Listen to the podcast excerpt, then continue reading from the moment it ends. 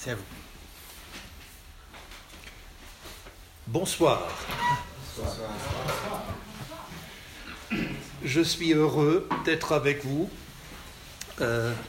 Comme Foucault l'avait dit, je suis allemand, donc mon français est loin d'être parfait. Et je le mêle aussi parfois avec l'espagnol. Et si vous n'entendez pas quelque chose, n'hésitez pas à m'interrompre.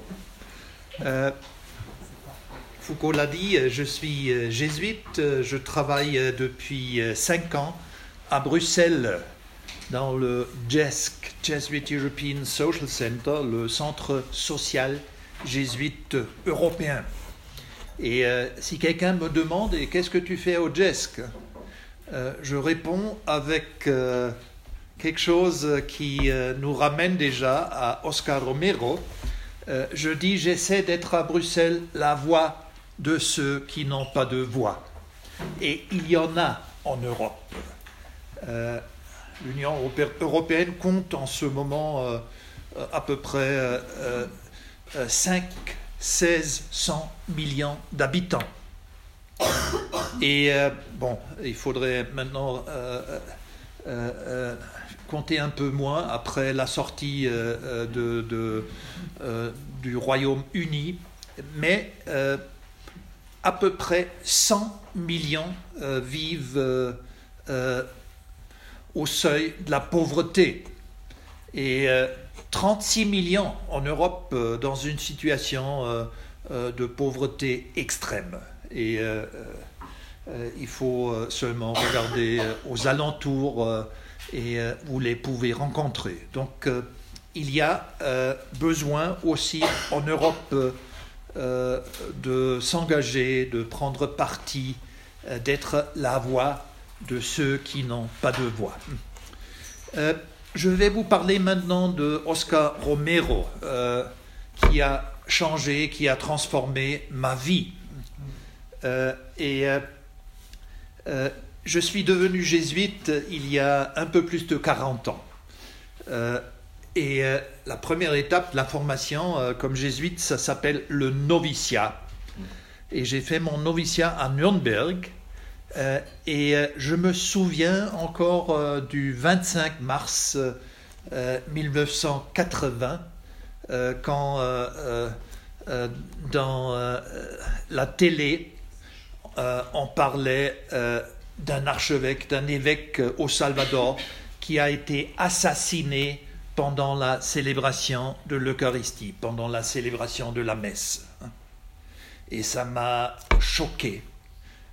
Ça m'a profondément ému et je suis allé dans notre chapelle et j'ai fait une méditation et j'ai éprouvé vraiment un rejet.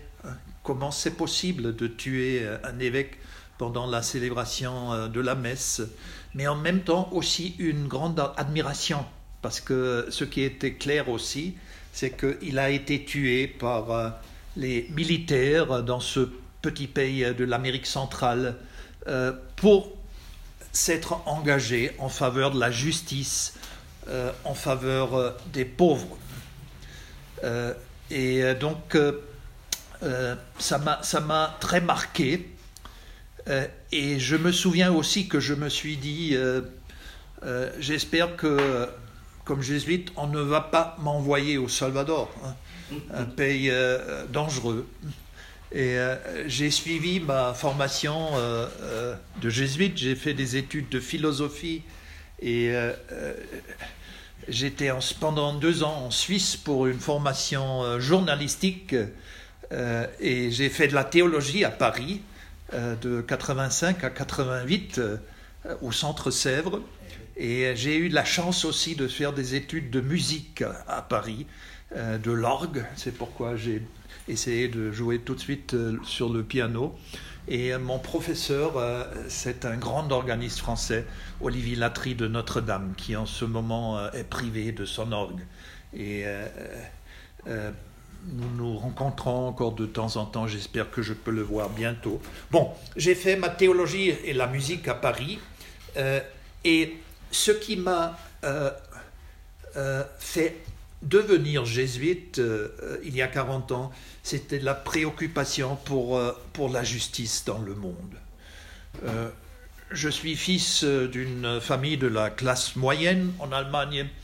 Mon grand-père, il était dentiste et son désir, c'était que je fais des études de médecine dentaire et je continue dans sa clinique.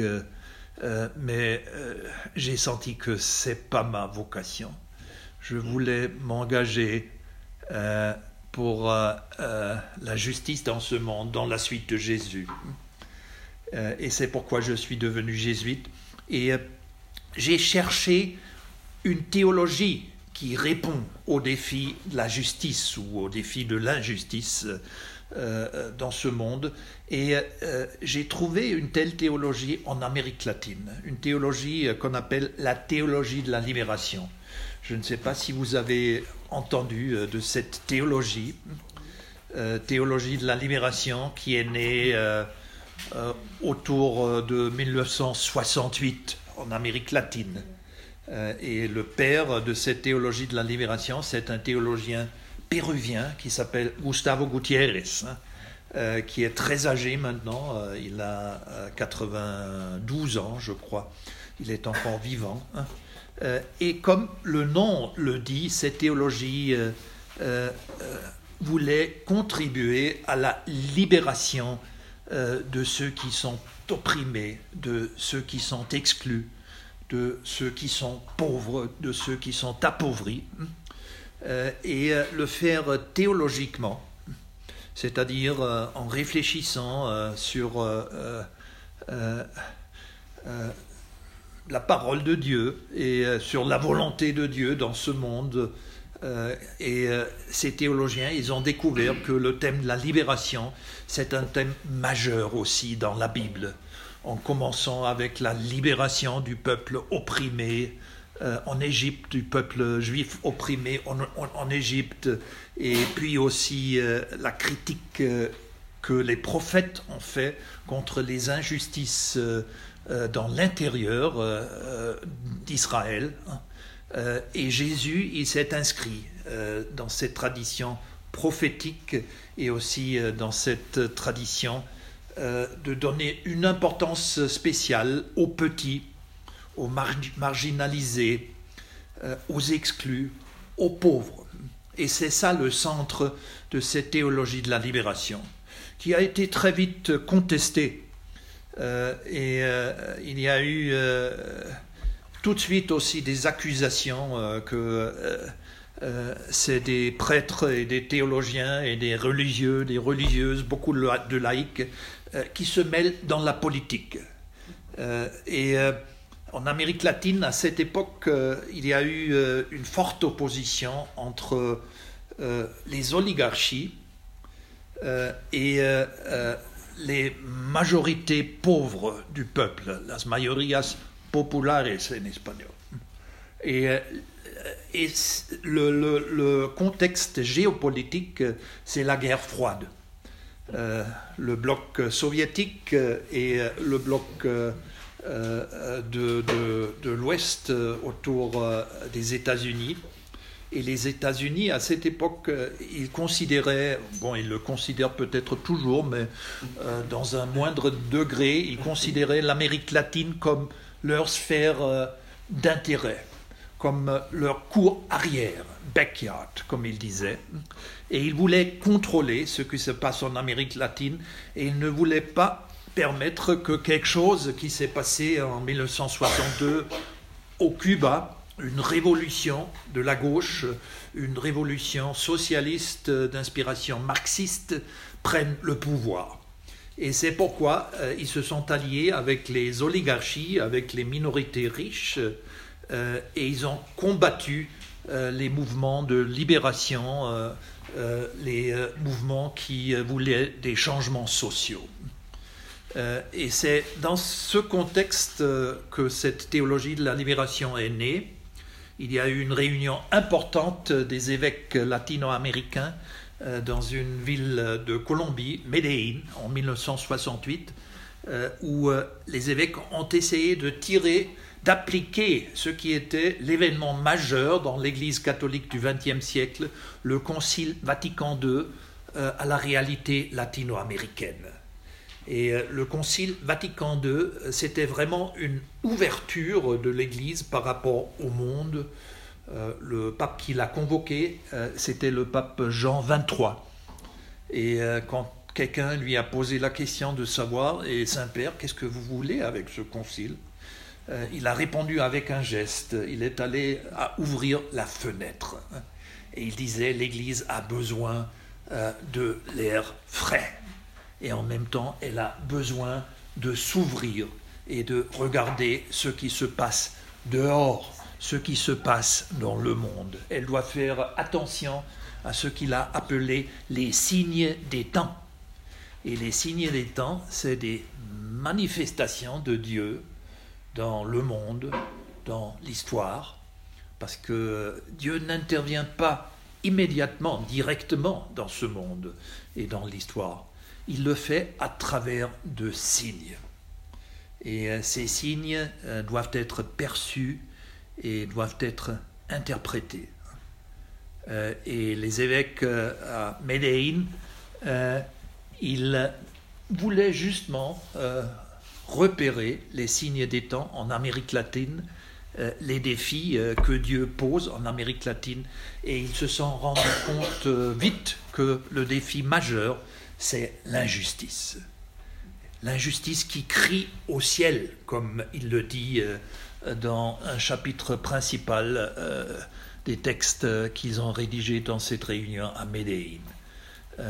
Le signe des temps, c'est l'injustice qui crie au ciel, et ils se sont rendus compte qu'ils devaient prendre position, ils devraient prendre une décision par rapport à cette situation d'injustice, parce qu'on ne peut pas rester neutre. Et c'est vrai que durant des siècles, sauf quelques exceptions, l'Église catholique en Amérique latine était plutôt du côté du pouvoir et des riches. Et les évêques à Medellín, ils se sont rendus compte que ça doit changer.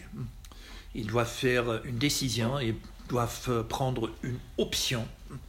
Et le mot-clé de Medellín, c'est la option preferencial por los pobres, l'option préférentielle pour les pauvres, qui est au centre aussi de la théologie de la libération.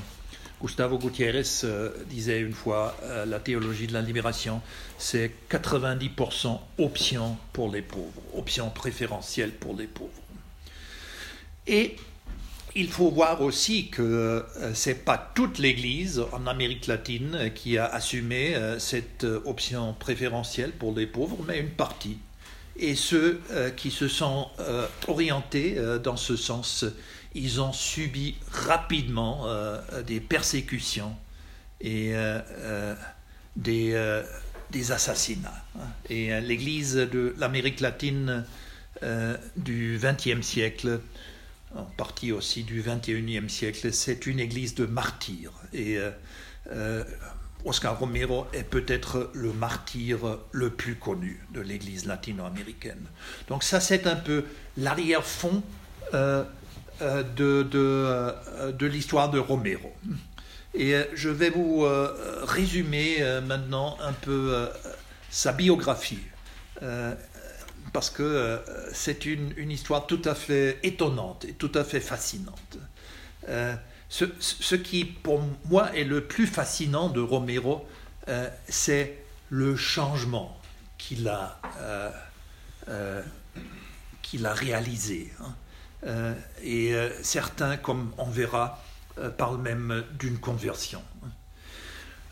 Romero est né en 1917 dans une petite ville de province. Vous voyez à peu près le Salvador, c'est un petit pays de l'Amérique centrale avec une côte au Pacifique et avec des frontières avec le Guatemala, le Honduras et une frontière maritime avec le Nicaragua. Un petit pays d'à peu près 20 000 km², et une population très dense. Aujourd'hui, ça fait à peu près 6 millions d'habitants. Tout d'abord, comme c'est un peu ma deuxième patrie, je dis que c'est un pays merveilleux. C'est un pays très très beau, avec une variation de paysages, les plages du Pacifique et les montagnes de Chalatenango qui montent jusqu'à presque 3000 mètres et des lacs volcaniques. C'est un pays volcanique, c'est pourquoi il est touché régulièrement aussi par des tremblements de terre. Juste l'année dernière, quand j'étais au Salvador, il y a eu un tremblement de terre d'à peu près de 6 degrés. Hein. Et ça se sent, hein. C'était pendant la nuit. J'ai pas peur des tremblements de terre, je ne sais pas pourquoi. Hein. Et ça m'a même plu en ce moment, mais il faut faire attention. Hein. Donc, on écoute parfois du Salvador aussi par les tremblements de terre. C'est un petit pays avec une population dense. Et donc, une des questions difficiles, c'est la répartition de la terre. Le Salvador, c'est un peu comme un microcosmos de ce qui est la réalité dans la plupart des pays de l'Amérique latine. Une couche très petite de gens très très riches, hein, qui possèdent les terres, qui cultivent le café, qui est toujours un des produits d'exportation importants, coton, canne à sucre, hein, et la plupart de la population de campagne, les campesinos, les paysans, ils n'ont pratiquement pas de terre et ils vivent dans la misère. Je dirais toujours, on peut calculer avec un tiers de la population au Salvador aujourd'hui qui vit dans la misère. Et Romero, il est né dans une famille pauvre. Pas tout à fait une famille qui vivait dans la misère, mais une famille pauvre et nombreuse. Il a eu 6 frères et sœurs. Et j'ai pu encore faire connaissance. J'ai jamais connu personnellement un Romero parce que ça fait maintenant 40 ans qu'il a été assassiné. Mais j'ai encore fait la connaissance d'une sœur de Romero qui s'appelle Saïda, hein, et qui m'a parlé un peu de l'enfance. Elle était un peu plus âgée que son frère. L'idée, c'était qu'il apprenne le métier de menuisier. Et avec 12 ans, il a commencé à travailler dans une menuiserie de cette ville qui s'appelle Ciudad Barrios. Mais il avait, avec 12 ans déjà, il éprouvait le désir, il veut être prêtre. Et les parents disaient qu'on n'a pas l'argent pour financer les études. Et il paraît que c'est le maire et un prêtre qui visitait de temps en temps Ciudad Barrios qui a dit on va aider. Et ainsi il a pu aller à la capitale départementale, San Miguel, dans un petit séminaire d'un ordre, Los Claretianos, les Claretains. Et après... Il est allé au séminaire à San Salvador. Le pays s'appelle El Salvador et la capitale, c'est San Salvador. Il y a eu un nombre assez important d'étudiants à la prêtrise en cette époque. Et il y avait une offerte de Rome, du collège Pio Latino-Americano, que 2 étudiants du Salvador peuvent aller à Rome. Et si vous avez une centaine d'étudiants et 2 peuvent aller, quoi faire? Et le recteur du séminaire, il a fait un concours. Il disait que celui parmi les séminaristes qui fait le discours le plus impressionnant, l'éloge la plus importante du pape de l'époque, Pie XI, peut aller à Rome. Et il paraît que le talent rhétorique de Romero à cette époque était déjà assez considérable. Et il a gagné ce concours avec un autre séminariste qui s'appelait Rafael Valladares. Il a pu aller à Rome. C'était en 1939, 38, 39. Donc il a continué ses études à Rome et il a été ordonné prêtre en 1942 à Rome. C'était l'époque de la Seconde Guerre mondiale. Il a commencé des études de doctorat, mais il n'a pas pu terminer parce que les circonstances étaient tellement difficiles qu'on disait c'est mieux qu'ils rentrent à leur pays. Et à cette époque, il n'y avait pas encore d'avion. Ils sont allés en bateau et ils ont fait escale à Cuba, qui en cette époque n'était pas encore la Cuba de Fidel Castro, mais la Cuba aussi d'un régime autoritaire, totalitaire. Et les Cubains, ils soupçonnaient ces jeunes qui viennent de l'Europe, c'est des espions. Et ils les ont fait prisonniers pendant plusieurs semaines. Et finalement, ils ont pu convaincre qu'ils ne sont pas des espions, mais des jeunes prêtres. Et la sœur Saïda, elle me disait, on ne savait plus rien. On croyait qu'ils étaient morts. Hein. Et finalement, ils sont arrivés au Salvador et on les a reçus comme les héros de la guerre. C'est ainsi que Saïda le disait. Et Oscar, il a pu célébrer sa première messe à Ciudad Barrios. Et un autre souvenir assez beau de sa sœur, c'est qu'elle disait sa préoccupation, c'était que tout le monde peut manger et peut manger de la viande, ce qui est plutôt extraordinaire au Salvador jusqu'aujourd'hui. Pas tout le monde a les moyens de manger de la viande. Et il paraît qu'un oncle a fait cadeau d'un taureau. Et donc c'était une grande fête, c'était une grande bouffe, la première messe de Oscar Romero. Ensuite, il a été nommé prêtre de paroisse dans un village près de la frontière du Honduras qui s'appelle Anamoros. Mais l'évêque s'est rendu compte rapidement que c'est un jeune prêtre très doué et il l'a nommé curé de la cathédrale de San Miguel et son secrétaire personnel. Et pendant une vingtaine d'années, Romero il a travaillé comme prêtre à San Miguel et avec des idées aussi très innovatrices pour l'époque, parce qu'il a fondé il a ouvert une radio diocésaine. Et la radio à cette époque, c'était au moins ce que c'est Facebook aujourd'hui. Hein. Cette radio, il l'appelait, il lui donnait le nom du volcan de San Miguel, El Chaparastique. Et il avait des programmes de catéchisme et d'évangélisation par la radio. Et d'autres initiatives, d'autres activités.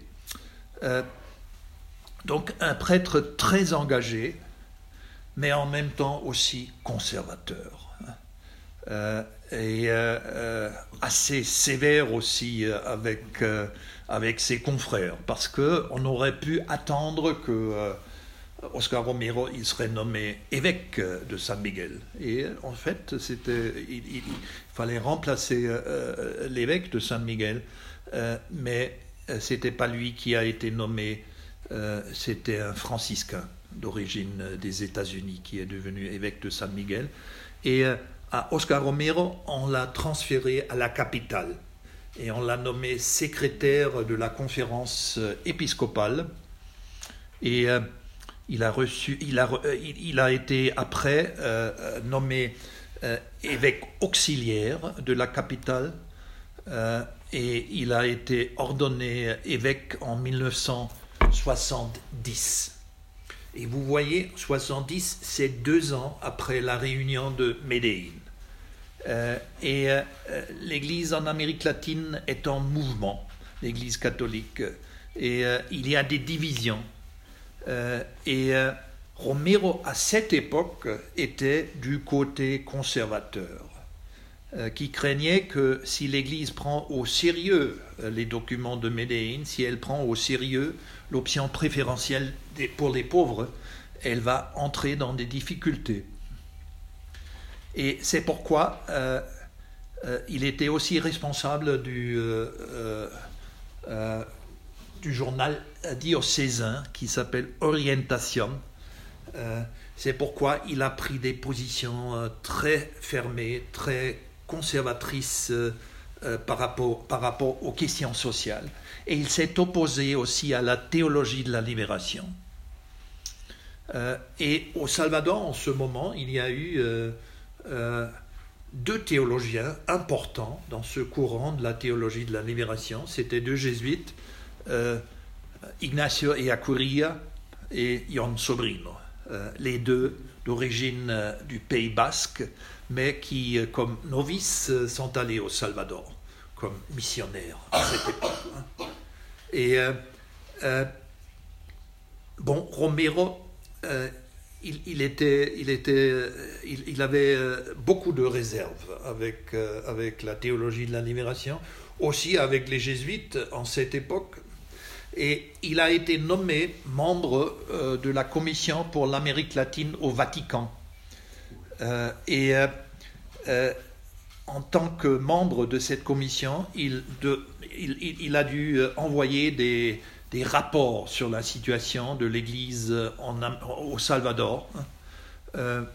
Et c'était un rapport pas officiel, mais après j'ai eu accès par les archives à ce rapport. Et dans ce rapport, il parle d'une manière très critique sur les jésuites et sur la théologie de la libération. Et être conservateur dans l'Église catholique, c'est plutôt pour monter dans l'échelle de la hiérarchie. Et c'est pourquoi, quand on a dû nommer un nouvel archevêque de San Salvador, on a choisi Oscar Romero et on n'a pas choisi celui qui était considéré comme le candidat le plus apte, qui s'appelait Arturo Rivera y Damas. Non, on a nommé Romero. J'ai oublié de dire qu'avant, il a déjà passé 2 ans comme évêque diocésain dans un petit diocèse du Salvador qui s'appelle Santiago de Maria. Et là, il y a eu déjà un processus de changement qui s'est produit dans Romero. Parce qu'il s'est rendu compte que quelque chose ne va pas bien au Salvador. Quand des paysans, des campesinos, ont été assassinés par des soldats de la garde nationale. Et seulement pour le fait de s'être réunis et d'avoir réfléchi de façon critique sur la question de la répartition de la terre et des structures sociales. Donc un processus de transformation, de changement commence déjà à Santiago de Maria, mais les gens ne se sont pas rendus compte parce qu'il était en province. Et tous ceux qui espéraient que l'Église salvadorienne continue un peu la ligne de l'ancien archevêque qui s'appelait Chavez y González et qui était engagé dans la ligne de la conférence de Medellín et de l'option préférentielle pour les pauvres, étaient déçus. Et les jésuites étaient déçus. Il y a eu un jésuite très engagé dans les mouvements sociaux et il a fait une petite carte au nouvel archevêque où il a simplement mis « Lo lamento, Ibáñez ». Je le déplore, je déplore votre nomination d'archevêque. Donc, la déception parmi ceux qui espéraient que l'Église s'engage pour des changements sociaux et pour des changements des structures. Et aussi celui qui après était son vicaire général, que j'ai connu de près, Ricardo Urioste. Il était très déçu au début et il m'a dit qu'il n'est pas allé à l'ordination, à l'investiture de Romero comme archevêque, parce qu'il a senti que ça n'aurait pas été honnête. Mais vous voyez, il y aura un changement dans Romero. Et ça, c'est, comme je disais, ce que, pour moi, c'est le plus fascinant. Il a 59 ans quand il a été nommé archevêque. Et normalement, avec 59 ans, on ne passe plus par de grandes transformations. Bon, moi, j'ai 60 ans. Je ne sais pas si je vais passer encore par beaucoup de changements, mais dans le cas de Romero, ça s'est produit d'une façon tout à fait étonnante. Parce que la répression du régime, de fait, c'était un régime militaire avec une façade démocratique. La répression a augmenté.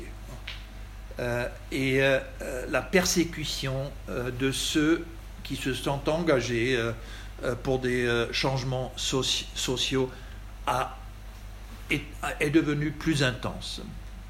Et un des prêtres au Salvador qui était très très engagé dans ce sens, c'était un jésuite de nom Rutilio Grande.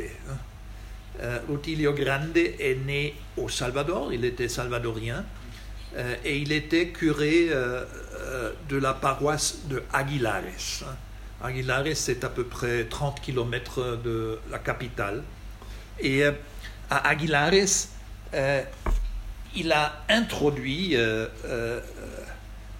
l'esprit de Medellín, l'esprit de l'option préférentielle pour les pauvres et l'esprit des communauté ecclésiale de base. Ça, c'était un autre mouvement dans l'Église de l'Amérique latine, des petites communautés de chrétiens et de chrétiennes qui se sont réunies régulièrement pour lire ensemble la Bible et pour établir des liens avec la réalité, suivant la méthode du voir, juger, agir, qui est d'ailleurs aussi la méthode sous-jacente à la théologie de la libération. Et Rutilio Grande, avec son équipe pastorale, avec d'autres jésuites et avec des religieuses, il a mis en mouvement la paroisse de Aguilares. Et il a encouragé les paysans aussi de s'organiser dans des syndicats catholiques et de s'engager pour une répartition plus juste de la terre, la question fondamentale au Salvador. Et évidemment, ça n'a pas plu aux grands terratenientes, aux grands... comment ça se dit en français Voilà. Et ils ont menacé Rutilio Grande. Et le 12 mars 1977, ils l'ont assassiné. Il était en route vers une petite communauté, El Paisnal de Aguilares. Il avait des enfants dans sa voiture et un homme plus âgé qui l'aidait parce qu'il voulait célébrer une messe à El Paisnal, qui l'aidait comme sacristain. Et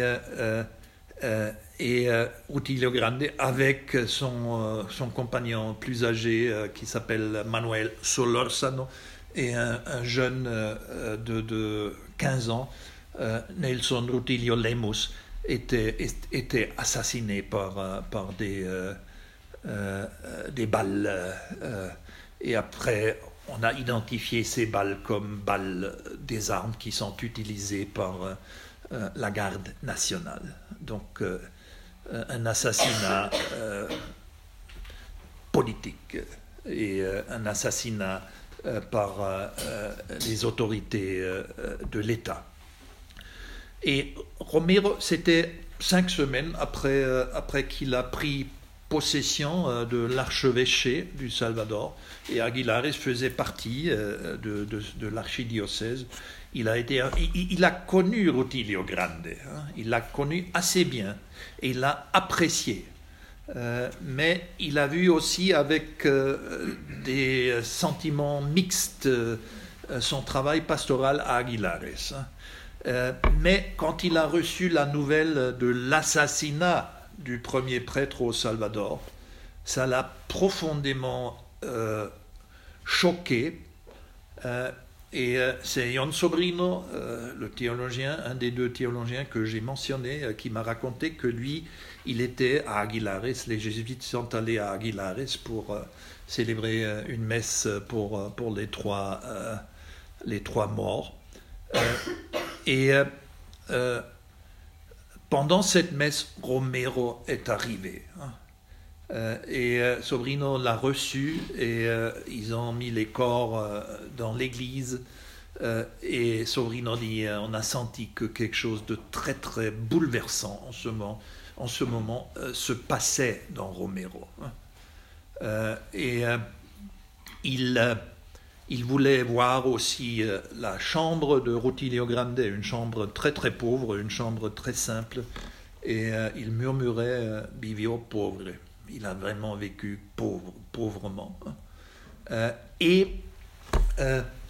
L'assassinat de Rutilio Grande et de ses deux compagnons était l'événement décisif pour ce changement qui s'est produit maintenant dans Romero et qui l'a transformé. Certains parlent même d'une conversion, comme j'avais dit déjà. Il s'est converti, pas dans le sens que il était un grand pêcheur avant, mais il s'est converti, il a pris une nouvelle direction. Il a assumé maintenant l'option préférentielle pour les pauvres et il a assumé l'esprit de Medellín. Et certains parlaient même du miracle de Rutilio, hein. Cette transformation, cette conversion de Romero. Auparavant, il avait été plutôt réservé, voire anxieux, et se sentait plus à l'aise avec ses livres. Désormais, il cherchait la rencontre avec les gens. Un évêque doit toujours apprendre beaucoup de son peuple, disait-il, et il s'est mis en route pour les communautés des bidonvilles de San Salvador et de la campagne. Et cela signifiait des marches ardues dans les hameaux isolés sous la chaleur tropicale. Cela signifiait partager avec les pauvres leur maigre nourriture, souffrir avec eux de l'insécurité et de la menace du régime militaire. Il a installé une cafétéria à la curie de l'archevêque afin que les visiteurs puissent se rencontrer et discuter entre eux. Et quand ils pouvaient, ils s'asseyaient et participaient aux discussions. Bon, je vais arrêter de lire parce que je crois que je vais essayer, même avec mes limitations de français, de ne pas lire, mais de raconter. Un autre changement qui s'est produit en lui, et j'ai fait allusion à ça déjà. 2 ans auparavant, il dénonçait encore Ellacuría et Sobrino à Rome comme des théologiens dangereux. Et maintenant, il les choisit comme conseillers théologiques. Et ça, c'est quand même étonnant. J'ai fait un article dans une revue théologie latino-américaine sur Romero et la théologie de l'admiration, où j'en parle plus en détail. Et évidemment, il a déçu l'oligarchie, il a déçu ceux qui se sont engagés aussi à Rome pour qu'il soit nommé archevêque.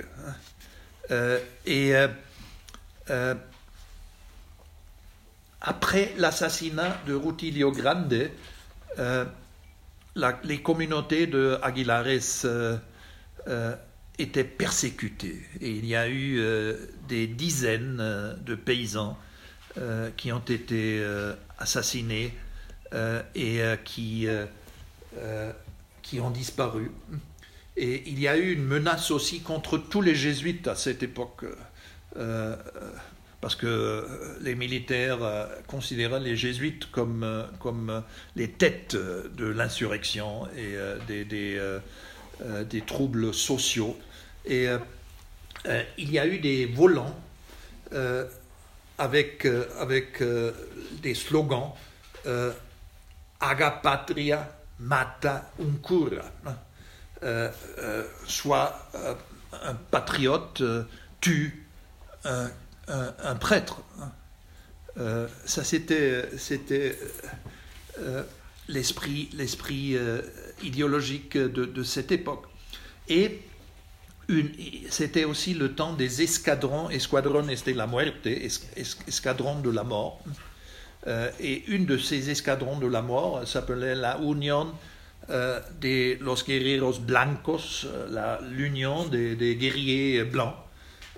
Et eux, ils disaient que tous les jésuites, à cette époque, c'était une quarantaine de jésuites qui étaient au Salvador, on donne aux jésuites 30 jours de quitter le pays, et après 30 jours, on va tuer un après l'autre. On va les traiter comme des cibles militaires.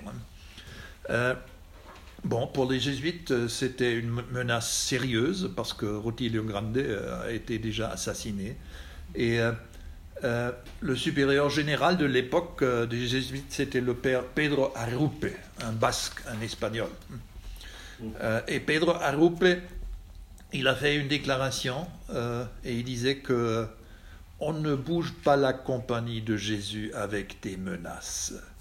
Les jésuites vont rester au Salvador et s'ils tuent d'autres, on va célébrer un enterrement et on va continuer à faire notre travail. Voilà. Ils sont restés, ceux qui ont quitté le Salvador, c'était les étudiants, les scolastiques. Ils sont allés au Mexique. Et ceux qui sont restés, ils ont pris quelques mesures de précaution. Ils ont changé leur demeure pendant la nuit, parce que la nuit, c'était l'activité des escadrons de la mort. Donc, en 1977, il n'y a pas eu d'autres jésuites qui ont été assassinés, mais 12 ans plus tard, quand j'étais au Salvador moi-même en 1989, 6 jésuites avec 2 femmes de l'université centra-américaine ont été assassinés. Et d'une certaine façon, c'est la suite et c'est l'accomplissement des menaces de 77. Et donc Romero passe par un changement profond et il devient prophétique, prophète d'une église des pauvres, comme j'ai mis comme titre de cette soirée.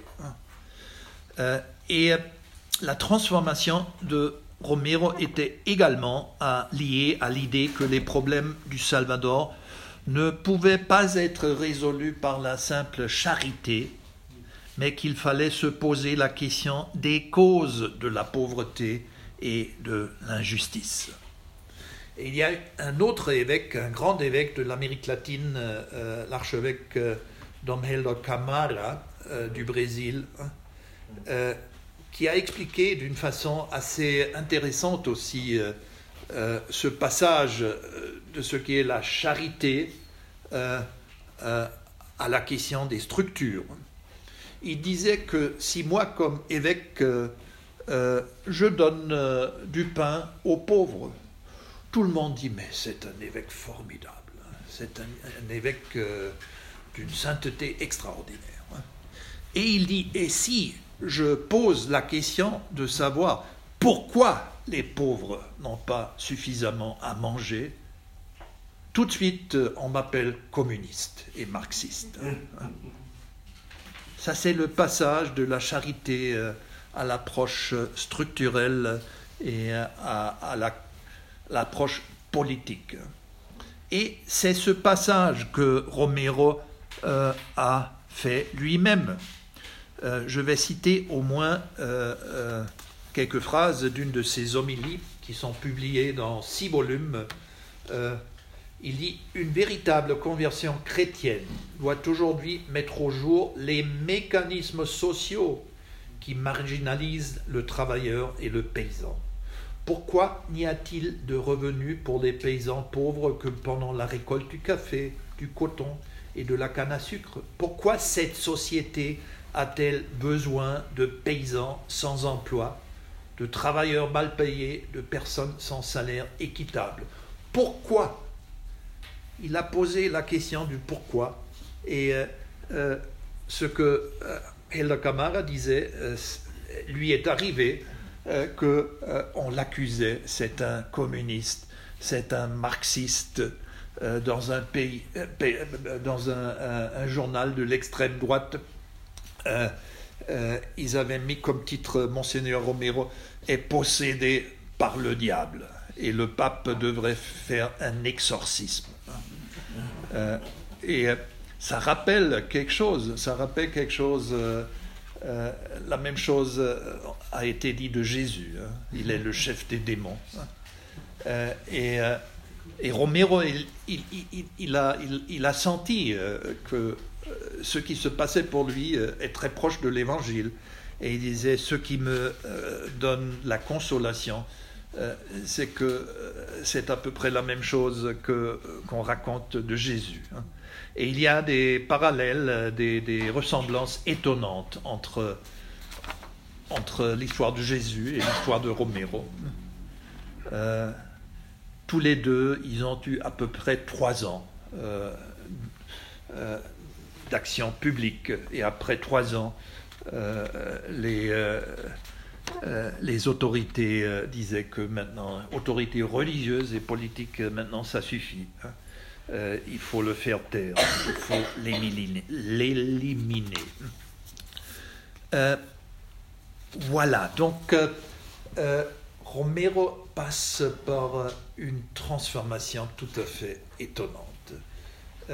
Il se rend compte que il peut être tué, et le nonce, c'est-à-dire le représentant du pape au Salvador, a reçu aussi des informations, et il lui disait que peut-être c'est mieux qu'il s'en aille pour un temps du Salvador pour être protégé, mais sa réponse c'était: le pasteur ne veut pas de protection si son troupeau est sans protection, hein.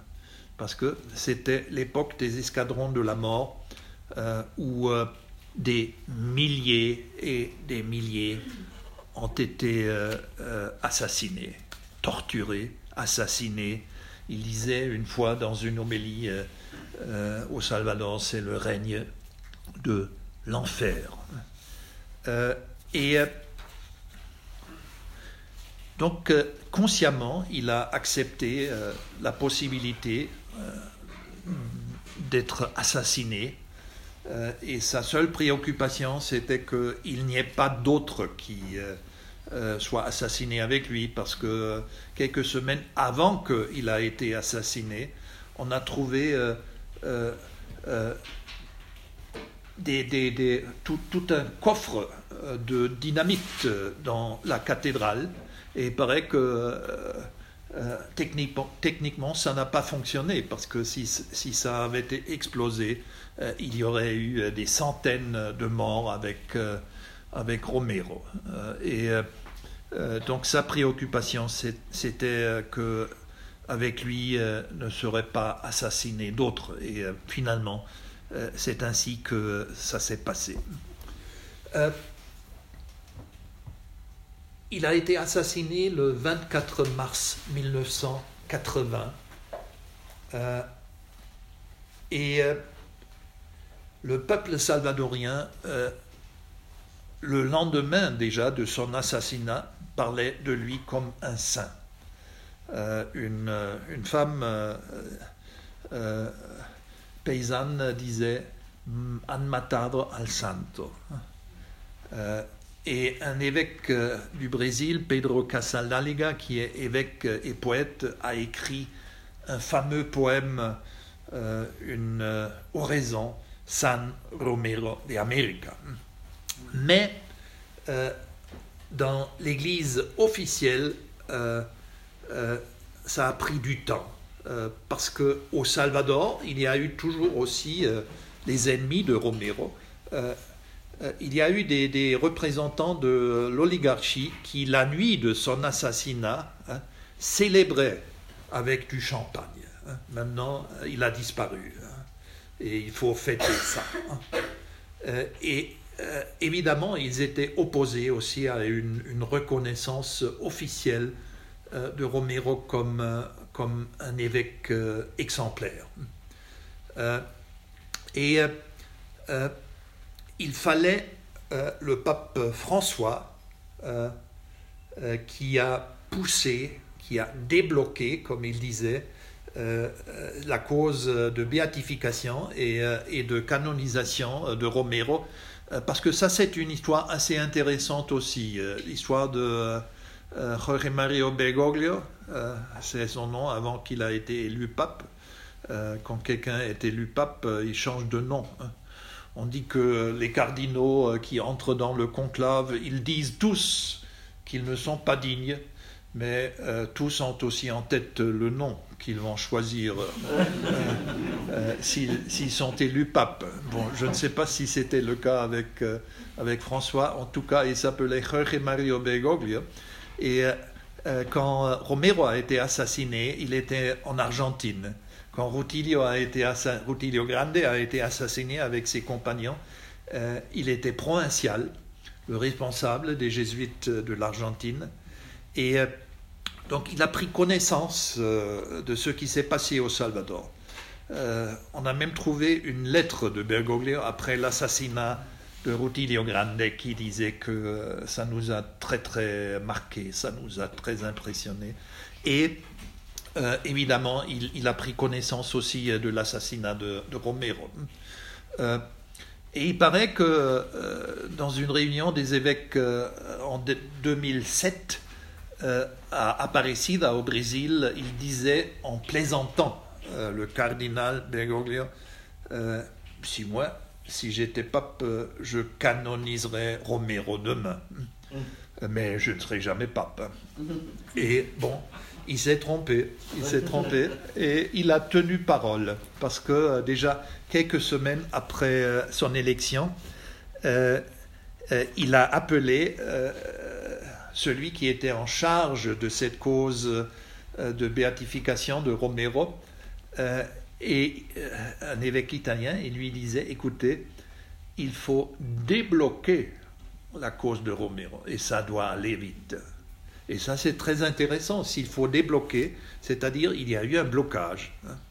Et c'était bloqué par des cardinaux du Vatican, et spécialement par un cardinal colombien qui s'appelait Alfonso López Trujillo, qui était un ennemi acharné de Romero.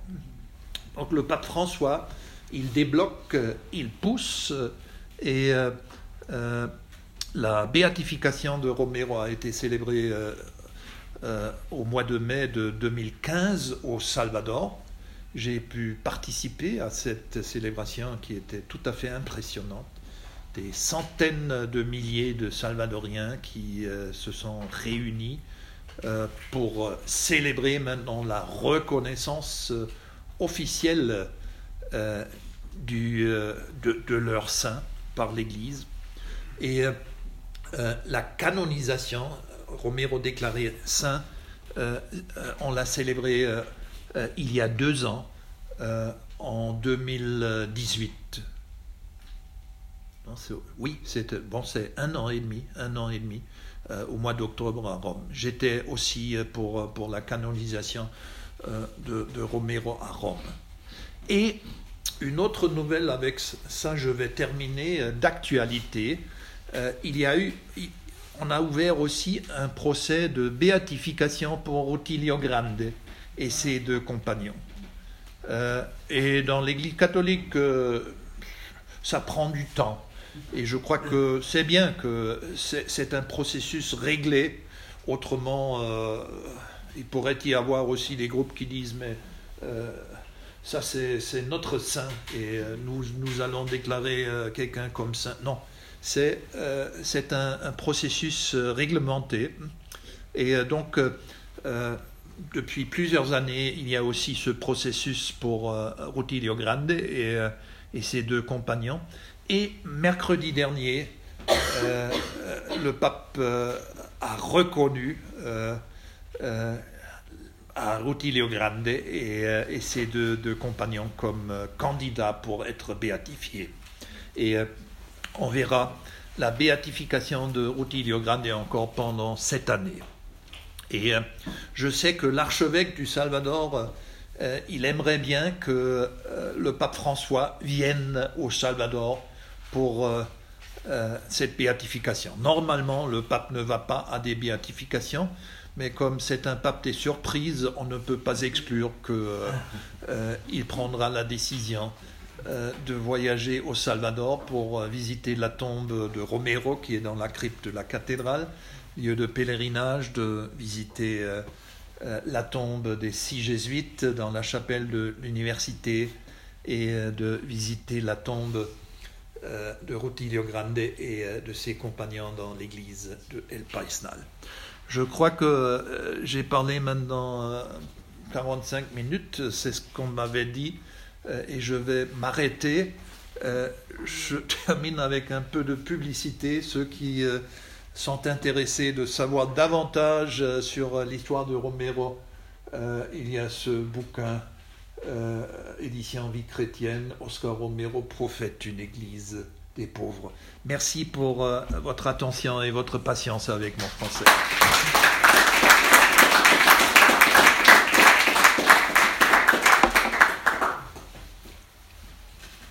On prend quelques questions. Oui. Bon, d'abord, merci beaucoup. Bon, j'imagine qu'entre le moment de la conversion, entre guillemets, et la mort de Romero, bon, il a pas mal fait en tant qu'évêque. Est-ce que tu as des récits préférés que tu as? J'imagine que tu as 10 000 stockés quelque part, soit des petites choses qu'il a dit ou quelque chose qu'il a fait. Quels sont les plus touchants pour toi? Peut-être en 2 petits récits que oui, tu tiens très cher. Ouais. Merci. Peut-être on va prendre la seconde question aussi. Ouais. Bah, moi, elle est un peu liée parce que j'ai été interpellée par le titre du livre là, que vous évoquiez, Prophète. Je trouve que le terme de prophète est fort.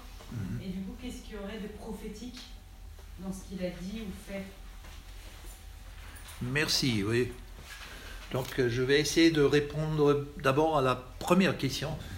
Évidemment, il a fait beaucoup de choses et il était très, très engagé. Et ce qui m'a touché le plus, c'est encore les souvenirs parmi le peuple salvadorien.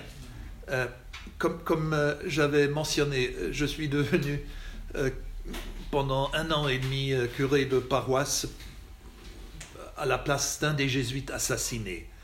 Parce que j'ai commencé à travailler avec Ignacio Martin Barro, qui était professeur de psychologie sociale à l'université, mais les fins de semaine, il est allé dans une paroisse qui s'appelle Hayake, une grande paroisse, et quand moi je suis arrivé au Salvador, j'ai commencé à collaborer dans cette paroisse. Et après l'enterrement, il y a eu des gens qui venaient de Chayaque. Après l'enterrement, ils me disaient et maintenant c'est vous notre curé. Donc j'ai été nommé curé de Chayaque par le peuple. Et les souvenirs il a fait une visite à Hayake, Romero. On peut lire ça aussi dans son journal qui est publié. Les souvenirs qu'il a laissés, ça m'a très impressionné. Par exemple, il y a Don Antonio. Don Antonio Campesino qui joue de la guitare. Hein. Et qui est très fier. Il ne sait pas lire des notes, il ne sait non plus lire il est analphabète, mais il sait jouer de la guitare. Et il a joué de la guitare pendant une messe avec Romero, et Romero, après, lui a serré la main et lui disait que c'était bien. Et ça, pour Don Antonio, c'est quelque chose qui lui reste. Je l'ai revu l'année dernière quand j'étais au centre, bon, qui lui reste. Une femme qui disait une fois, Monseigneur Romero, c'est le premier qui m'a vraiment écouté et qui m'a demandé mon avis. Donc un homme très très tourné vers le peuple, vers les pauvres. Et il y a des phrases qui sont devenues connues, par exemple Con este pueblo no cuesta ser buen pastor. Avec ce peuple, il n'est pas difficile d'être un bon pasteur. Et le bon pasteur, il donne sa vie pour ses brebis. El pueblo es mi profeta. Le peuple est mon prophète.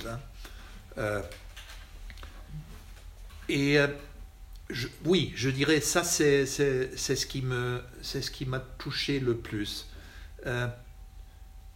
J'ai fait des interviews aussi avec... j'ai fait une émission de radio sur Romero pour la radio en Allemagne. Et une femme de ma paroisse qui m'a raconté quand ils ont reçu la nouvelle de l'assassinat de Romero, elle disait « Mon papa s'est mis à pleurer et il est allé aux genoux et il disait il était le père de nos... » Fue el padre de nosotros. Il était le père de nous. Voilà. Et oui, la question du côté prophétique de Romero. Qu'est-ce que c'est qu'un prophète ? Un prophète, dans la tradition de l'Ancien Testament, de la Bible hébreu, c'est un messager qui parle au nom de Dieu. C'est quelqu'un qui a reçu la vocation de parler au nom de Dieu. Ainsi parle Dieu. C'est souvent comme ça que les prophètes commencent leur prophétie. Et les prophètes, c'est des messagers d'espérance. Il parle de l'avenir et d'un avenir positif, glorieux. Le prophète Isaïe, il a une vision d'un pèlerinage des peuples, d'une union des peuples, d'un pèlerinage à la montagne sainte de Dieu, une vision de paix, une vision de justice. Donc il y a ce côté visionnaire positif dans les prophètes, mais il y a aussi le côté de la dénoncia. En français, c'est dénonce. C'est quoi ? Dénonciation. Dénonciation, oui. Dénonciation de l'injustice et des structures d'injustice. Et je vous recommande de lire le début du livre du prophète Isaïe de l'Ancien Testament, qui est un texte impressionnant, d'une vigueur et d'une force. Isaïe dénonce les injustices au sein d'Israël et au nom de Dieu, il dit « Je ne veux pas de sacrifice, je ne veux pas de prière aussi longtemps que il y a une telle injustice au Salvador. » Et ça, c'est impressionnant. Quand moi, j'étais curé de Chayaque, j'ai visité les hameaux avec mon sac à dos parce que c'était pas possible d'y aller en voiture. Je n'avais pas de voiture, donc. Et les militaires du village, ils disaient, le curé, il a des arbres dans son sac à dos. Et dans une homélie, j'ai dit, bon, on dit que j'ai des armes dans mon sac à dos. C'est vrai. J'ai l'arme la plus dangereuse, c'est la Bible. Et c'est dans ce sens-là que j'ai découvert aussi d'une nouvelle façon la force de la Bible, la force prophétique. Et Romero, dans ce sens, il est vraiment prophète. D'un côté, il a annoncé l'espérance. Et si on relit ces homélies, c'est impressionnant. Dans une situation pratiquement sans espoir, il prêche l'espérance et il dit non. L'avenir sera mieux. Il y a une issue, una salida. Ahora me estoy confundiendo. Et d'autre part, il dénonce aussi l'injustice. Il pose la question du pourquoi est la situation comme elle est.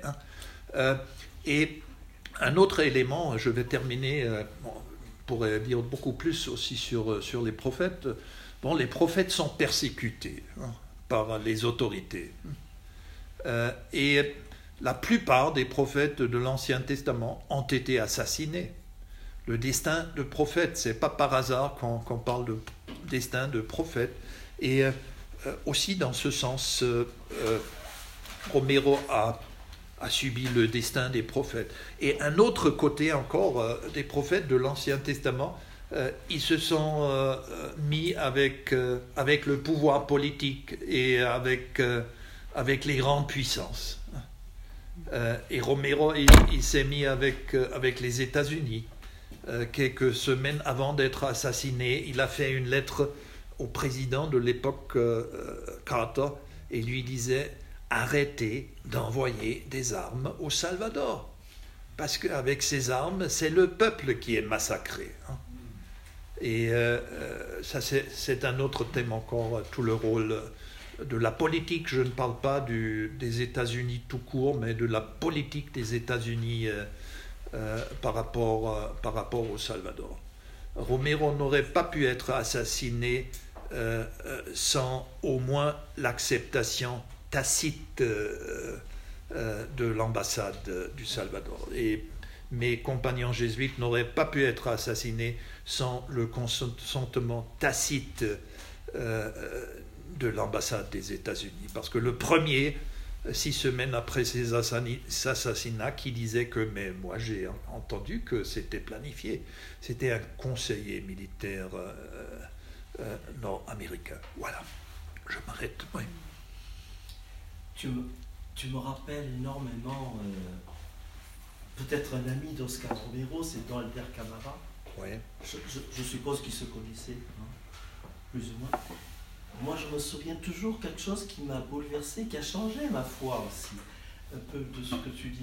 C'est quand j'étais à Paris, dans un grand congrès, il y avait des tas de chrétiens dans le mouvement Théologie de la Libération, Communauté de Base et compagnie. Et j'étais à l'époque avec la CAT, la TD Carnot, tout ce monde-là. Et Dom Hélder Câmara avait été invité. Il est arrivé devant tous ces gens impliqués. Et il a dit une parole qui, moi, a changé ma vision chrétienne. Il a dit, avec son accent portugais, « Nous ne voulons plus la charité, nous voulons la justice. » Moi, ça m'a... Là, ça a changé ma vision de la foi et de l'action. Oui. C'est une autre... Voilà. Oui, tout à fait, oui. Ils se sont connus et... ils se sont encouragés mutuellement, Hélder Câmara et Oscar Romero. Et c'est juste, oui, ce passage de la charité à la justice qui est au cœur de ce qu'ils ont vécu. Et ça reste d'actualité. Nous vivons dans un monde où... les inégalités et l'injustice continuent. Et pour moi, le pape François, il s'inscrit aussi dans cette ligne prophétique. Je ne sais pas si vous avez lu l'encyclique Laudato Si, qui est un document tout à fait étonnant. Et les discours du pape François aux mouvements sociaux, on pourrait avoir l'impression que c'est des extraits des homélies de Romero. Et il y a un an, il était pour la rencontre des jeunes au Panama, et il a fait un discours tout à fait impressionnant aux évêques de l'Amérique centrale sur Romero, comme un modèle d'évêque, comme un évêque aujourd'hui aussi devrait être dessiner et agir. Ok. Mais je suis pas très d'accord avec l'opposition charité-justice, parce que je trouve que en fait, qu'on oppose la charité à la justice, on oppose une mauvaise compréhension de ce que c'est que la charité. Parce que la charité, c'est pas faire la charité comme on fait l'aumône, c'est l'amour en fait. Au sens chrétien, c'est l'agapé. Et je pense que c'est très dangereux d'opposer, dire que justement il faut abandonner l'idée de charité alors que c'est quand même le cœur des évangiles. Je trouve que c'est plutôt de dire qu'il faudrait que la justice doit se puiser dans la charité, dans l'amour. Mais j'avoue que je suis pas très à l'aise sur l'opposition entre les deux mots, et je pense que faut plutôt se réapproprier le mot charité et le faire mieux comprendre, parce qu'aujourd'hui, quand on parle de charité, les gens ils ont l'impression qu'on parle justement de la petite aumône ponctuelle. Voilà, c'est ça. Mais il y a le sens de la charité. C'est Voltaire qui a dit ça. Hein. Et d'autre part, je comprends bien le mot charité au sens paulinien, Saint-Paul et compagnie, hein, amour. Mais ça a tellement été dans l'histoire de l'Église, malheureusement, et de nos peuples, l'aumône. C'est-à-dire, moi, le riche, je te donne quelque chose. C'est bien, tant mieux. Hein. Mais l'idéal de la théologie de la libération, c'est changer les structures pour qu'il n'y ait plus de pauvres. Ça. Voilà. Oui. Je comprends ce que tu dis. Hein, ouais. Il y a deux questions encore. Oui, je partage ce qui vient d'être dit, que bien sûr on pourrait faire des distinctions encore. Tout de même, c'est ça qui vient de Hélder Câmara et de Romero. Hein. Oui. Justement, c'était pour rebondir sur la théologie de la libération. Alors, je connais pas bien le sujet, mais il me semble quand même que ça a été plus ou moins condamné ou rejeté par l'Église. Ouais. Est-ce que vous pourriez développer un petit peu cet aspect-là, et puis notamment en rapport avec Romero, sur son rapport, lui, entre la théologie de la libération et la position peut-être plus conservatrice de l'Église, quel point ça joue dans sa conversion. Oui. Comment il arrive à articuler ces... ouais. Oui, vous avez tout à fait raison que la théologie de la libération, je l'ai dit, était tout de suite attaquée et soupçonnée, et aussi de l'intérieur de l'Église. Parce que en Amérique latine, au moins dans les années 70-80, encore la grande majorité de la population faisait partie de l'Église catholique. Aujourd'hui, ça a changé avec des églises protestantes. Donc, les divisions qui passaient par les sociétés, d'une certaine façon, passaient aussi par l'Église. Et c'est-à-dire, on avait... l'assassin de Romero, c'est un catholique baptisé. Hein. L'assassin des 6 jésuites et des 2 femmes, la cuisinière et sa fille... Elba et Célina, c'était des catholiques baptisés, même parmi eux un ancien élève du collège jésuite du Salvador. Donc la théologie de la libération était attaquée aussi de l'intérieur de l'Église, et elle était critiquée aussi du côté du Vatican. Et celui qui, dans les années 80, où ce conflit s'est aiguisé, était le préfet de la Congrégation pour la foi, était le cardinal Joseph Ratzinger, théologien allemand d'importance. Il est allemand. Mais qui, à mon avis, et je le dis peut-être un peu... Bon, qui, à mon avis, n'a pas vraiment compris ce qu'est la théologie de la libération. Parce que pour comprendre ce qu'est la théologie de la libération, il faut avoir une idée de l'Église, de la réalité de l'Église en Amérique latine, des communautés ecclésiales de base. La préoccupation, et je crois que ça il faut le reconnaître aussi, que c'est une préoccupation fondée, la préoccupation de Ratzinger, c'était que si on mêle le politique et le religieux d'une façon trop immédiatiste, on tombe dans des dangers. On tombe dans le danger d'un fondamentalisme. Et c'est ce qu'on voit, hein, ceux qui justifient des actes violents avec des religions, je crois que sont dans l'erreur. Et ça, c'était un autre sujet attaché aussi avec la théologie de la libération, que c'est une théologie qui accepte aussi des moyens violents pour des changements de structure. Ellacuría, il disait qu'il faut distinguer si nous parlons de violence, et il faut commencer avec la violence structurelle qui produit des victimes, qui produit des morts. Hein. Il y a une violence qui réagit à cette violence structurelle, donc il faut faire des distinctions. Comme je disais, Romero, il était pendant des années du côté de ceux qui étaient très réservés par rapport à la théologie de la libération. Mais après le changement, après sa conversion, il a compris que c'est cette théologie qui répond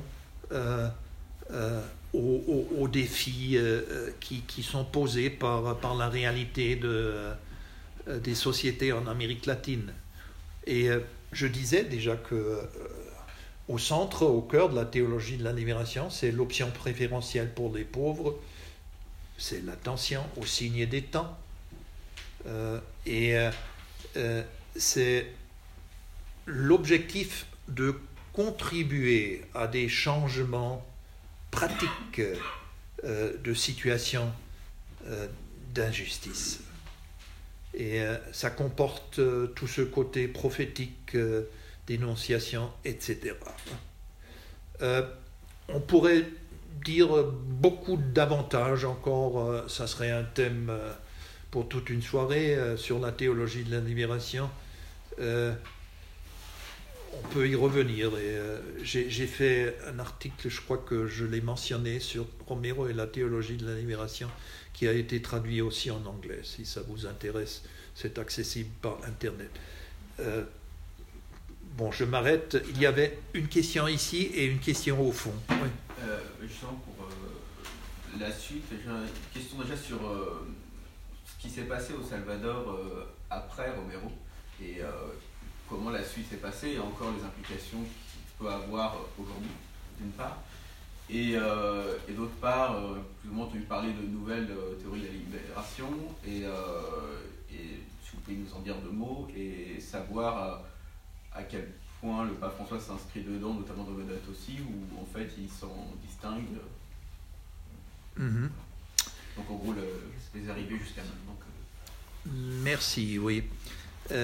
Qu'est-ce qui s'est passé au Salvador après la mort de Romero? Le Salvador s'est enfoncé dans une guerre. Est-ce que c'est français? C'est enfoncé dans une guerre civile qui a duré 12 ans et qui a fait 75 000 morts. D'une certaine façon, l'assassinat de Romero... il y a eu cette confrontation entre des mouvements armés de gauche, guérilla et l'armée déjà avant. Mais la guerre civile, d'une certaine façon, a commencé avec l'assassinat de Romero. Et un événement clé pour terminer la guerre civile, c'était l'assassinat des 6 jésuites et des 2 femmes. Parce que c'était pour la première fois dans l'histoire du Salvador qu'on a pu prouver que derrière des assassinats pareils, c'est l'armée, que les escadrons de la mort et l'armée régulière, ça se recoupe. Et il y a eu des négociations de paix médiatisées par les Nations Unies, et le négociateur chef des Nations Unies, il disait que la clé pour venir aux accords de paix, c'était l'assassinat des jésuites. Donc en 1992, on a signé des traités de paix et la guerre civile a terminé. La guérilla s'est transformée en parti politique et ça, c'était le moment de l'espoir au Salvador, d'un grand espoir. Mais cet espoir, en grande partie, a été déçu parce qu'il faisait partie des accords de paix que on fait des investigations au moins sur les cas de violation de droits de l'homme et d'assassinats les plus graves. Parmi eux, un massacre dans un village qui s'appelle El Mozote, où l'armée a massacré 800 femmes et enfants. Un des massacres les plus terribles de l'histoire récente de l'Amérique latine. Mais qu'est-ce qui s'est passé? Les Nations Unies, ils ont installé une commission qui a travaillé sur ces cas et qui a présenté un rapport qui avait comme titre « De la locura a la esperanza », de la folie à l'espérance. Ça a été présenté et ce qui était prévu, c'est que maintenant, on va passer à l'action judiciaire. Et l'Assemblée nationale, le Parlement, 5 jours après la publication de ce rapport, a voté une loi d'amnistie. Et c'est-à-dire, tout a été mis sous le tapis. Et je crois que ça, c'était le moment le plus triste de l'après-guerre, parce que c'est comme ça qu'on a perdu la possibilité d'une réconciliation. Et c'est en partie l'explication pourquoi le Salvador, jusqu'aujourd'hui, n'est pas en paix. Parce qu'il y a toujours autant de morts que durant la guerre, mais maintenant c'est des bandes juvéniles, les maras, qui font la guerre. Et ça, c'est très très complexe parce que il y a beaucoup d'intérêts qui sont mêlés dedans. Il y a une corruption de la police et le Salvador n'est pas en paix.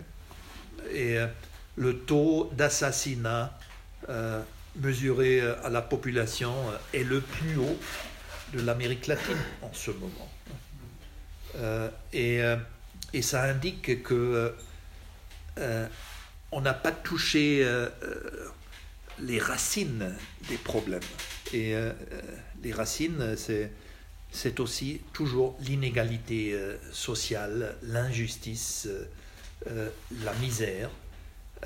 Il y a un nouveau président qui a pris le pouvoir, un jeune, qui s'appelle Nayib Bukele, qui est ni de la partie de la droite, Arena, ni de la gauche, qui est issue de la guérilla, mais un phénomène un peu comme dans d'autres pays où il y a eu des présidents qui parachute par rapport au système classique. Et il fait des efforts, mais je ne vois pas très clair si s'il peut vraiment proposer des solutions. Donc ça, c'est une réponse brève sur la situation actuelle. Et vous avez posé aussi, encore une fois, la question théologie de la libération, le pape François.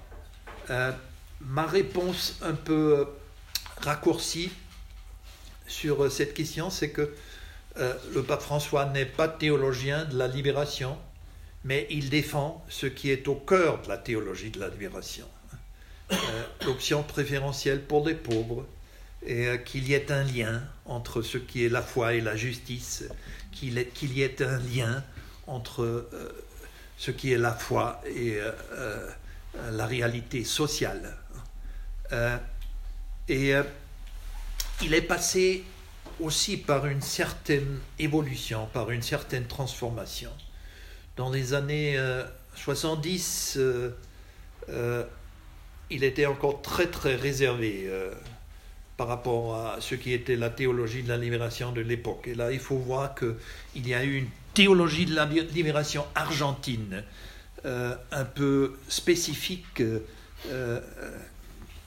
Teología del Pueblo, la théologie du peuple, liée avec un théologien Lucio Gera et un jésuite, Juan Carlos Canone, qui est décédé il y a quelques mois. Donc là, il faudrait voir aussi de plus près. Mais ce que je veux dire, je crois que Bergoglio lui-même est passé par une évolution. Et aujourd'hui, il est beaucoup plus proche de ce qui est la théologie de la libération, ce qui s'est manifesté. Il a reçu Gustavo Gutiérrez. Il y a eu une rencontre entre lui et Gustavo Gutiérrez. Il y a eu une rencontre avec lui et Jon Sobrino, où j'ai pu être présent aussi au Vatican. C'était une rencontre brève, mais quand même significative. Donc oui, ma réponse, c'est qu'il n'est pas théologien de la libération, parce qu'il n'est pas théologien du professionnel, mais il assume ce qui est l'essentiel de la théologie de la libération. Et il y a eu encore une question, oui. J'ai juste deux petites questions. Quels sont les miracles reconnus d'Ignacio Romero? Et juste pour être sûr d'avoir bien compris et entendu, vous avez dit qu'il aurait dit « je ne veux pas de prière s'il y a des injustices » ou quelque chose comme ça. Ouais. Et je voulais savoir si... Parce que pour moi, ça pourrait sous-entendre le climat de la justice sur la foi, un peu. Et donc, je voulais savoir comment vous interpréteriez cette phrase. Le primat de la justice sur la foi, vous disiez, oui. Oui. Merci, oui. Merci pour les deux questions. Miracle. Normalement, dans les processus de béatification et de canonisation, la congrégation qui est en charge demande des miracles. Dans les cas de martyrs, au moins pour la béatification, on n'a pas besoin de miracles. Et c'est pourquoi Romero a été béatifié sans un miracle reconnu. Pour la canonisation d'un martyr, on demande un miracle. Et il y a eu une guérison extraordinaire d'une femme enceinte au Salvador, et les médecins l'avaient abandonnée. Il disait qu'on ne peut plus rien faire. Et il y a eu un prêtre qui est venu prier et donner l'extrême onction. Et il paraît qu'il a eu une image de Romero dans son livre. Et cette femme, miraculeusement, a été guérie. Et ça a été reconnu comme un miracle. Je dois avouer que je suis plutôt prudent avec les questions de miracles. En même temps, à la béatification, j'étais à la béatification de Romero. Et quand le cardinal Amato a lu le document officiel du pape et déclaré Romero comme saint, moi j'étais avec une foule de prêtres et le prêtre qui était à côté de moi, il disait « mais regarde ça ». Et ce qui s'est produit en ce moment, c'est un phénomène qui peut être expliqué naturellement. Ça s'appelle halo, je ne sais pas en français. Hein? Non, le halo, oui. C'est-à-dire, il y a eu une auréole autour du soleil. Et ça a une explication physique, mais le fait que ça s'est produit en ce moment, c'était quand même bizarre. Hein.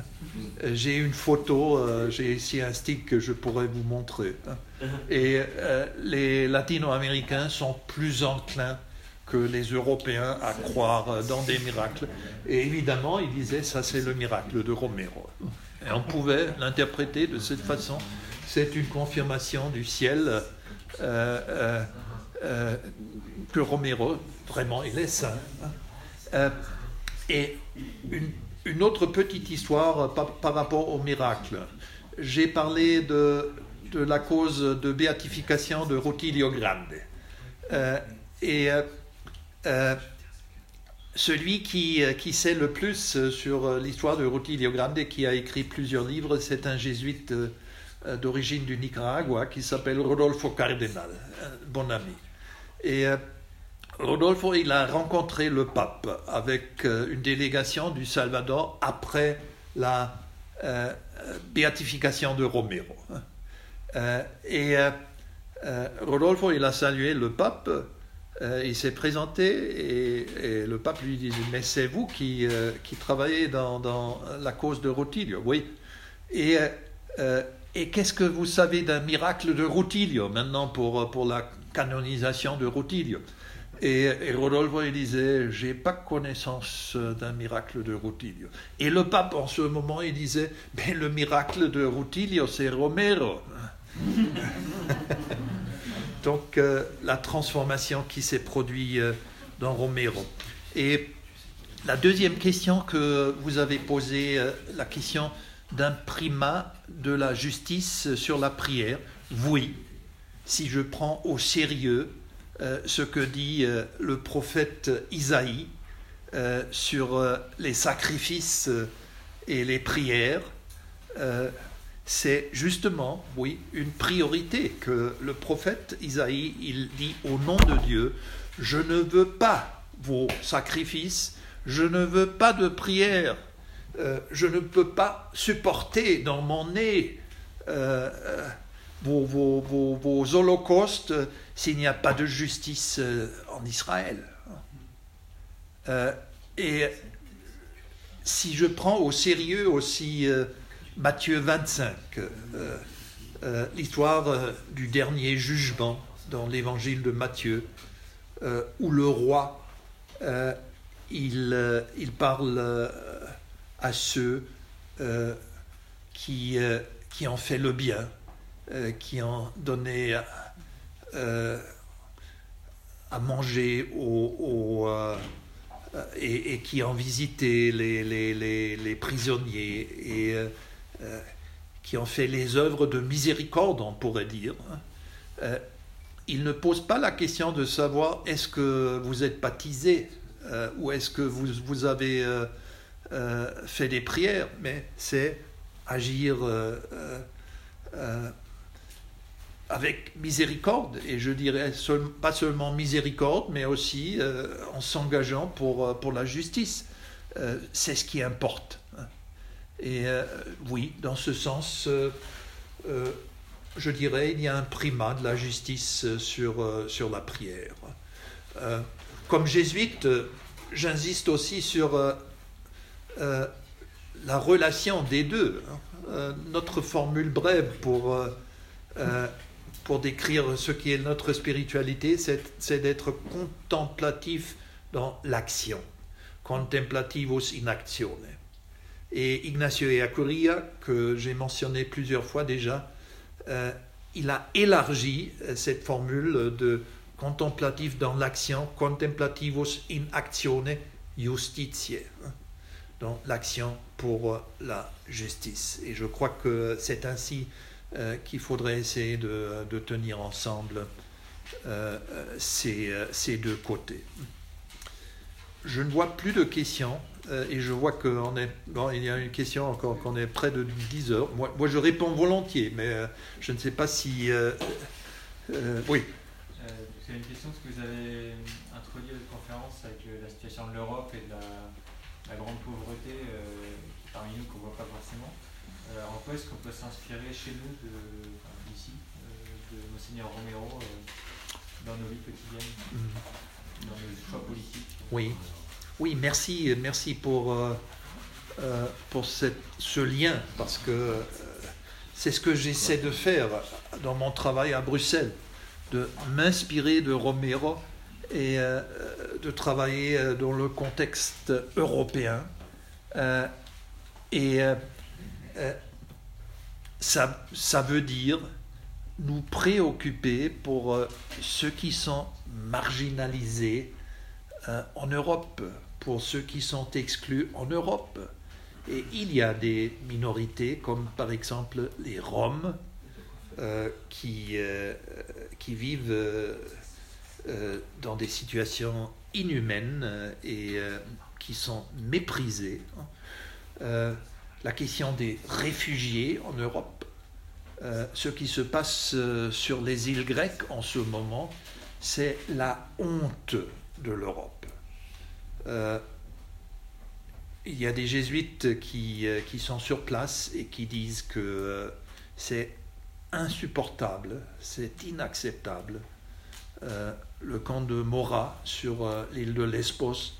Et récemment, il y a eu une initiative qui a été prise par le cardinal Jean-Claude Hollerich, qui est le président de la COMECE, la Commission des conférences épiscopales des pays de l'Union européenne, avec d'autres évêques, d'ouvrir des canaux, des corridors humanitaires pour recevoir au moins les enfants qui vivent dans une situation tout à fait inacceptable, insupportable.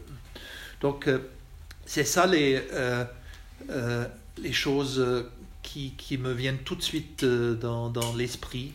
Et on pourrait parler d'autres choses aussi.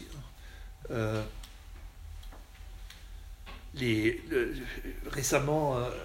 on a organisé à Bruxelles, les Jésuites, une journée sur la question tax justice, justice d'impôt. Et on a invité des Jésuites de l'Afrique parce qu'on a situé cette question aussi un peu dans le contexte des relations Europe-Afrique. Et le fait qu'il y a un flux capital net qui va de l'Afrique en Europe.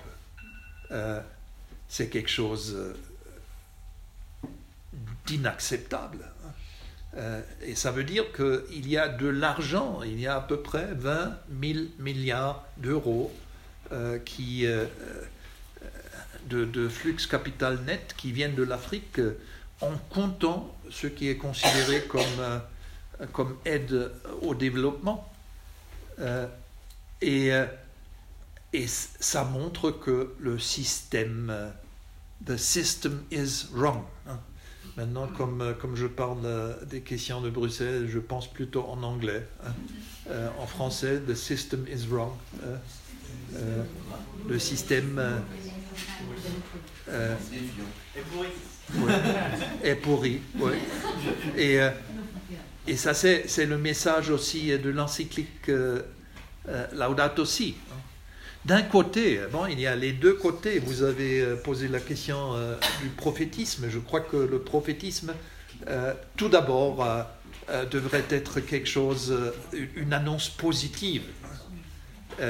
Et Laudato Si commence avec les beautés, les merveilles de ce monde. Et il y en a. Mais en même temps, il y a des injustices, il y a des souffrances, et il y a un système en ce moment qui nous approche de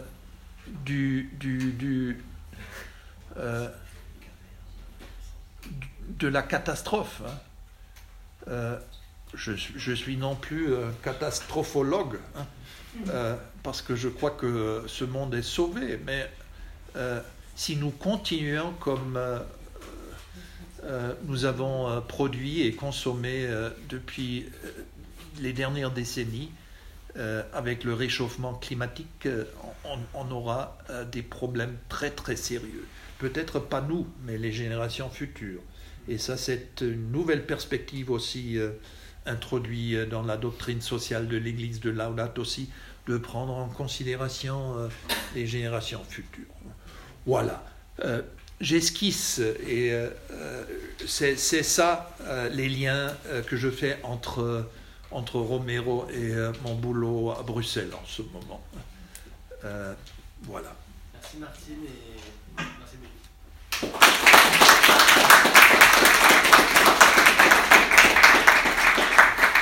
Bon, merci à vous.